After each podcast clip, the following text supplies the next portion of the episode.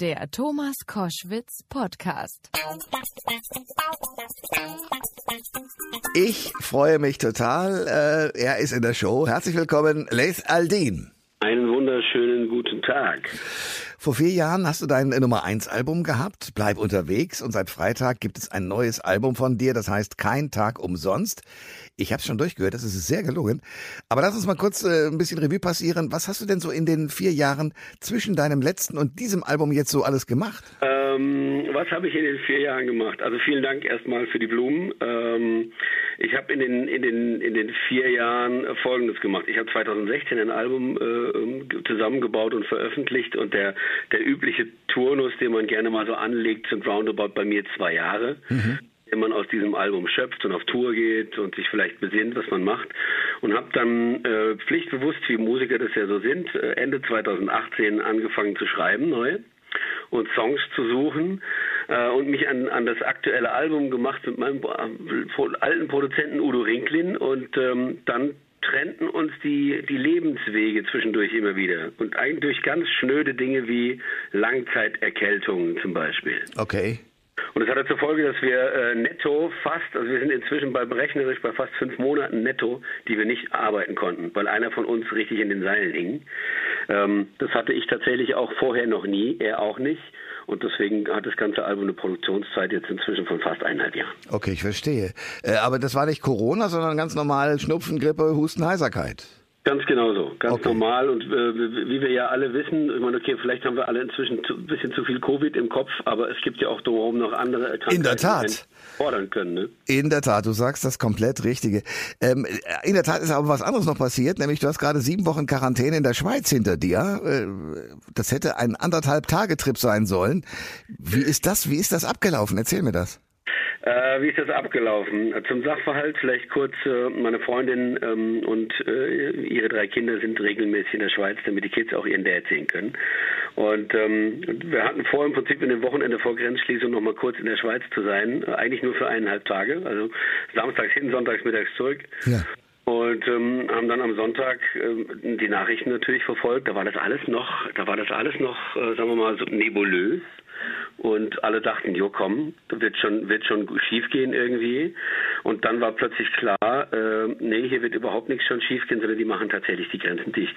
Und damit, äh, damit die Kids ihren, ihren Dad sehen können, äh, regelmäßig und nicht unter Umständen drei Monate lang gar nicht mehr ähm, Kontakt haben können, weil wir ja nicht wussten, ob du dann ein- und ausreisen kannst, haben wir gesagt, komm, weißt du was, dann bleiben wir halt in der Schweiz. Äh, wir hatten, äh, wir hatten Klamotten gepackt für eineinhalb Tage äh, wir hatten für vier, vier Telefone ein Handyladegerät. ja, okay. Die groß alles, glaube ja. ich. Ja, und ging das los. Ja. Ja, dann habe ich äh, Bilder von dir gesehen. Ich hoffe, das sind aktuelle, wo ich einen ziemlich amtlichen Bart an dir sehe. Ist das jetzt Corona-bedingt oder ein äh, Fashion-Statement von dir? Ich habe den Rasierer nicht gefunden für ja. zwei Tage. Nein, es ist ähm, es ist ein, es fing an mit äh, in der Produktionsphase, weil ich mich mehrfach, weil wir so wenig Zeit hatten, ähm, habe ich mich mehrfach bei Udo einquartiert, bei meinem Produzenten Udo und ähm, eines der letzten Male bin ich da ohne Rasierer hingefahren, ganz schnöde. Und dann wuchs das so vor sich hin. Und nachdem es so richtig drei Tage Format hatte, guckte mich der Udo an. Und man muss dazu sagen, mein Produzent Udo ist ein Mann, der, äh, der, das, der das Herz auf der Zunge trägt, was Komplimente angeht hinsichtlich Frauen und Männer. und mich dann und sagt, Leif, das gefällt mir. Solltest du behalten. Und ähm, ich habe dann im Prinzip den Vorstoß mal gewagt, weil ich hatte mich ja auch lang gegen Bart geweigert und meine Freundin ist jetzt wirklich kein Riesenfan, muss man sagen. Okay fand Sisi Top schon immer cool. Kannst du dich an Sisi Top Ja, na logisch. Riesenbärte und coole Sonnenbrillen und Hüte. Ja, coole Moves, Bärte, Out, ja. alles. Und äh, ja, ich glaube, mit zu viel CC Top im Kopf äh, habe ich angefangen, mit die Flusen wachsen. Sehr schön. So, jetzt kommen wir mal zu deiner Musik, die wirklich großartig ist. Dein letztes Album hieß Bleib unterwegs und drehte sich darum, wie wichtig es ist, einfach nicht stehen zu bleiben im Leben und auch im Kopf. Jetzt ist das neue Album draußen, das heißt, oder kommt raus, kein Tag umsonst ist das Motto. Erklär mir mal den roten Faden des Albums der, der rote, ist, im Prinzip ist das Album eine, eine Konsequenz aus den letzten beiden. Ähm, ich muss quasi eins zurück. Es kommt von was, wenn alles gut geht, also einer, einer sehr positiven Ausrichtung äh, zu Bleib unterwegs, zu diesem ständigen, zu dieser ständigen Bewegung im Kopf Und äh, kein Tag umsonst ähm, geht eigentlich ums, ums, ums Ankern, um die, um die Haltepunkte, aber nicht halten im Sinne von anhalten, sondern eher von festhalten. Und das sowohl im Rückblick als auch im Blick nach vorn, einfach für sich, ähm, sich in den Fokus zu rücken, den Blick auch auf die, auf die positiven eigenen Eigenschaften äh, zu, zu rücken. Äh, das Album ist sehr positiv geworden für meine Verhältnisse, würde ich mal sagen. Sicherlich mein, mein positivstes Album bisher. Und ähm, sich selbst an der Stelle schwer abzufeiern. Und ähm, sowas habe ich, glaube ich, vorher noch nie gemacht. Du sagst, es ist das positivste Album bisher.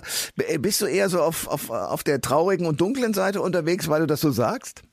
ja, also äh, eigentlich nicht, aber man hat mir immer nachgesagt, ich wurde, mir wurde zum Beispiel auch mal eine meiner Lieblingsfragen war, Les, warum machst du immer diese Herbstalben? okay, und deine Antwort war? Äh, meine Antwort war what? Meine Antwort war what? Was ist ein Herbstalbum? Ähm, und im Prinzip ist es ja so, dass, dass ich finde, Melancholie hat ja nicht direkt was mit Traurigkeit zu tun, aber ich war immer ein Freund der, der bittersüßen Rangehensweise, also auch vielleicht einfach immer beide Seiten einer eine, eine Sache zu beleuchten.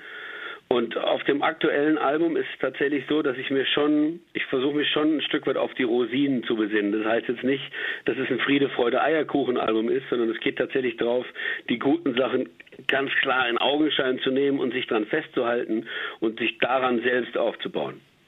Ist das auch so, wenn du, sagen wir mal, Texte schreibst, dass dann eine Lebenssituation, eine Erkenntnis, gerade jetzt in den Corona-Zeiten, äh, auch wenn es ja eigentlich furchtbar ist, aber trotzdem kommt man ja zu der einen oder anderen Erkenntnis, weil man einfach bestimmte Dinge nicht tun kann und deswegen möglicherweise mehr Zeit hat als sonst. Also gibt es so Momente für dich, wo du sagst, jetzt habe ich etwas begriffen und dann geht das in einen Text oder wie funktioniert das bei dir?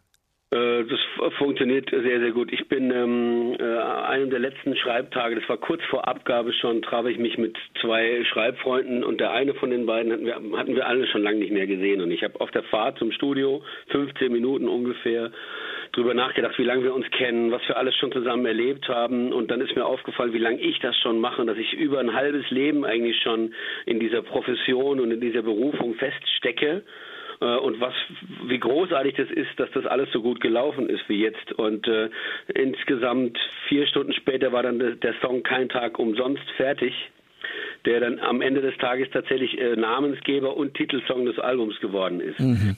Das war ein Prozess, der sozusagen, der ist angefangen hier kurz nach der Haustür und endete dann eines Abends, am, am, am gleichen Abend noch und ist sozusagen direkt aus dem Leben geschnitzt auf die Platte gekommen. Wie ist es für dich überhaupt? Du sagst jetzt gerade ja, wie toll das schon gelaufen ist, wenn du überlegst, 2000 mit Bilder von dir, ähm, bist du sozusagen dem breiten Publikum bekannt geworden. Äh, gibt es irgendwie den Moment, wo du bedauerst, dass du so in die Öffentlichkeit geraten bist oder genießt du es zu 100 Prozent und sagst, das ist genau mein Lebenstraum, den wollte ich schon als Junge erfüllt haben? Ähm, ich, ich genieße das immer noch sehr, weil äh, ich ja von Anfang an jemand gewesen bin, der, der sehr offen mit allem umgegangen ist und gerade auch in meiner Heimatstadt ähm, hatte sozusagen das mit, alleine das mit dem Erkanntwerden hatte Ups and Downs und ähm, äh, ich komme da insofern gut mit klar, als dass, äh, dass, dass es mir das Gefühl gibt, ähm, oder es, es ordnet mich ein Stück weit ein. Ich gehöre auch zu den Leuten, die, die, die sozusagen ein Stück weit Struktur brauchen. Und es gibt mir das, die, die Gewissheit, dass ich sozusagen an der Stelle, wo ich, wo ich sein möchte und an der Stelle, wo ich auch was geben kann zum Beispiel, dass ich da noch stattfinde. Ähm, und das mag ich schon sehr, sehr gerne. Und wenn ich auf die letzten 20 Jahre aktiv Musik in der Öffentlichkeit zurückschaue, dann war das immer ein Punkt, der mitgeschwungen ist und den möchte ich wirklich nicht missen. Das äh, Konzert in Gießen an Christi Himmelfahrt ja. ist ja nicht nur dein erstes Autokinokonzert, es ist auch äh, die Premiere deines neuen Albums, Kein Tag umsonst. Das erscheint am 22. Mai. Ähm, mal ehrlich, sitzen alle Stücke schon? Also sozusagen auswendig und sofort vortragbar? Selbstverständlich. Ah, was für eine blöde Frage. Ist doch klar. Sechs, nein, nein, nein, nein. Ähm, es ist erstens mal, erstens mal ist es so, dass äh, ähm, ich glaube, ich, glaub, ich habe noch bei keinem einzigen Konzert in meinem Leben ein komplettes Album gespielt, tatsächlich. Ich kenne fast auch niemanden, der das macht, aber ähm, es ist schon so, dass es einen Mix gibt. Es gibt einen Mix äh, von verschiedenen Dingen. Wir werden es auch in der Akustikversion spielen. Das heißt, es sind eh ein paar Stellen, äh, sind ein Stück weit äh, anders als auf der Platte und das ist auch gut so. Und es geht ja schon auch darum, einen Überblick über das Album mal zu verschaffen und ansonsten auch noch ein paar alte Stücke abzufeiern. Und die, die neuen Sachen, die wir, die wir schon können, die kommen bis jetzt aus meiner Sicht wirklich sehr gut. Bist du ein bisschen aufgeregt? Auf jeden Fall. Ähm, es ist ja so, dass wir zwischendurch äh, Post, also wir mailen auch mit dem Veranstalter und ich weiß, dass die Jungs in Gießen, die Jungs und Mädels, dass sie das jetzt schon ein paar Mal gemacht haben und dass das wirklich läuft an der Stelle. Und äh, bin trotzdem wahnsinnig gespannt, weil es ist doch, äh, obwohl ich schon Bilder gesehen habe davon und Erfahrungsberichte bekommen habe, ist es alles anders in einem Autokino. Absolut, weil zum Beispiel kein Applaus zu hören sein wird, sondern Lichthupen als Ersatz. Äh, wie, wie glaubst du, wird das auf dich wirken? Das wird sehr spannend, weil ich bin ja so ein, ich bin ja so ein alter Ruhestörer. Also wenn ich es schaffe, die, äh, keine Ahnung, ich finde es ja ganz lustig, äh, keine Ahnung, irgendwo zu musizieren, bis ein Blaulicht vorbeifährt, einfach Spaß macht, ja. ja. Äh, und in dem Fall wird es natürlich, ich weiß jetzt schon, dass wir oben auf der Bühne auch in sich geschlossen relativ leise sein müssen wegen der Anwohner. Und es wird mir sehr schwer fallen, die Leute nicht zum Hupen zu animieren, also ohne Licht. Ja, ich verstehe. Natürlich, klar, Hubkonzert wäre schöner als nur Licht, aber äh, vielleicht geht ja irgendwie mal kurzfristig beides und dann später am Abend dann nur noch das Licht hupen, damit du weißt, du bist da angekommen. Ähm, wie ist das eigentlich überhaupt für dich? Ich habe äh, Bilder gesehen von den Bandproben beim ZDF Fernsehgarten. Da bist du mit Masken und, und sehr vorbildlich unterwegs. Wie denkst du so über diese ganzen Abstandsregeln und äh, teilweise aber auch über die ganzen Verschwörungstheoretiker und Hygieneprotestler? Ich, ich habe ein ganz schönes Beispiel von, von vor ungefähr äh, von heute Morgen. Äh, ich bin zum Bäcker reingelaufen und äh, unsere Bäckerei lässt auch nur zwei Menschen gleichzeitig im Raum zu. Ja. Hinter mir und neben mir steht auch jemand, dann geht hinter mir die Tür wieder auf, ein älterer Mann kommt herein, die, äh, die äh, Verkäuferin sagt, Entschuldigung, bitte nur zwei Leute gleichzeitig. Er guckt auf den Boden und sagt, wozu ist dann der Strich hier? So, Abstandsregel, genau. Da sind wir mal wieder beim Thema. Hauptsache Abstand, der Rest ist egal. Also es ist natürlich so, dass ich habe dann in der Bäckerei entstand natürlich ein Gespräch und es wurde sich lustig aufgeregt und wir hatten, es war alles vertreten an dem sozusagen die Variante Maske unter der Nase, die Variante Maske unter der Unterlippe, auch gern genommen. oh Gott, ja, als Barthalter. Ähm, und äh, natürlich ist es dann so, dass du dich fragst, also ich, ich bin auch kein Freund davon, mit einer, mit einer Atemschutzmaske äh, durchs Leben zu gehen. Und ich bin aber jemand, der, der, also ich möchte jetzt kurz an, äh, an den Kollegen Meile erinnern, mit dem ich auch zwischendurch quatschte, der äh, be betroffen war. Der hatte kurz mal Corona, ganz genau. Kurz und mal Corona und der hat auch kurz mal geatmet wie ein 90-Jähriger mit, mit starkem Lungenproblem. Ja das ist auch eine, eine Krankheit oder ein Krankheitsbild, was einen nicht einfach so loslässt, je nachdem, wie der eigene Körper es verträgt. Von daher kann ich äh, sozusagen immer noch allen, die total ungläubig sind, nur, nur mit auf den Weg geben oder hoffen, dass Einsicht kommt, weil ich finde, es gibt wirklich Schlimmeres, als, als, als sich zu schützen ein Stück weit und andere Leute vor allen Dingen zu schützen und dabei zuzuschauen, wie die Zahlen um uns herum sich verbessern. Man, so, so schwer ist es ja eigentlich gar nicht. Man muss ja nichts anderes machen, als einfach im Prinzip eine Zeit lang mal schauen, die Arschbacken zusammenkneifen. Ich bin auf jeden Fall auf der Seite derer, ähm, die versuchen, das mitzumachen, die es nicht für Humbug halten und die auch nicht glauben, dass die Erde eine Scheibe ist. Ja, das ist ein guter Satz. Gregor Meile, den ich bei Masked Singer gesehen habe oh. äh, und der da ja einen großes, äh, großen Ran hingelegt hat, da war ich ganz erschüttert, dass der zwischendurch Corona hatte und dass der eben auch deswegen die gesamte Produktion, schönerweise muss man sagen, dass sie es so gemacht haben, lahmgelegt hat, damit er wieder gesund werden konnte und dann weitermachen konnte. Richtig. Dazu sagen, also jeder, der ihn Black Hole Song äh, singen hörte, und ich meine, Gregor ist, äh, ist ein großartiger Sänger, ja. hat gehört, dass der Mann bestimmte Dinge gerade nicht mehr kann, weil seine Lunge das nicht mitmacht. Und äh, wer dann auch zum Beispiel weiß, dass eine längere Beatmung der Lunge mit Sauerstoff oder Unterstützung die Lunge dazu bringt, dass sie bis unter Umständen bis ein ganzes Jahr noch einfach sich regenerieren muss, der weiß, dass man das einfach nicht auf die leichte Schulter nimmt. Also so, so Leute wie Xavier Naidoo und ähnliche findest du irre? Naja gut, also ich meine, äh, selber ist nochmal ein Sonderfall, aber ich finde jetzt jeden, der, der, ich las auch irgendwo davon, dass äh, amerikanische äh, Streitkräfte kommen, äh, um im Prinzip äh, den Frankfurter Flughafen so abzuregeln, dass die Weltherrschaft übernommen werden kann. Der Weltregierung, genau, ja. da oben mal wieder. Also, ja, was soll man dazu sagen? Es ist ähm, irre. Ich, ich sehe es nicht, ich sehe das auch wirklich nicht. Es gibt ganz klare Beweise, auch für, wenn wir nach Italien schauen, gibt es so dermaßen klare Beweise für ein Krankheitsbild, was woher auch immer gerade kommt. Und ich finde, die Hauptsache äh, ist, dass wir versuchen, es so schnell wie möglich einzudämmen oder loszuwerden. Ja, ich bin bei dir. Planst du trotzdem ähm, einmal für den Herbst deine Tournee nochmal oder ist das sozusagen eher nur angedacht und noch nicht fertig überlegt? Ähm, es ist angedacht und äh, verschoben auf Ende September in den Oktober rein. Und äh, natürlich ereilen uns immer wieder die Nachrichten von Veranstaltungen, die auch im Oktober geschoben werden.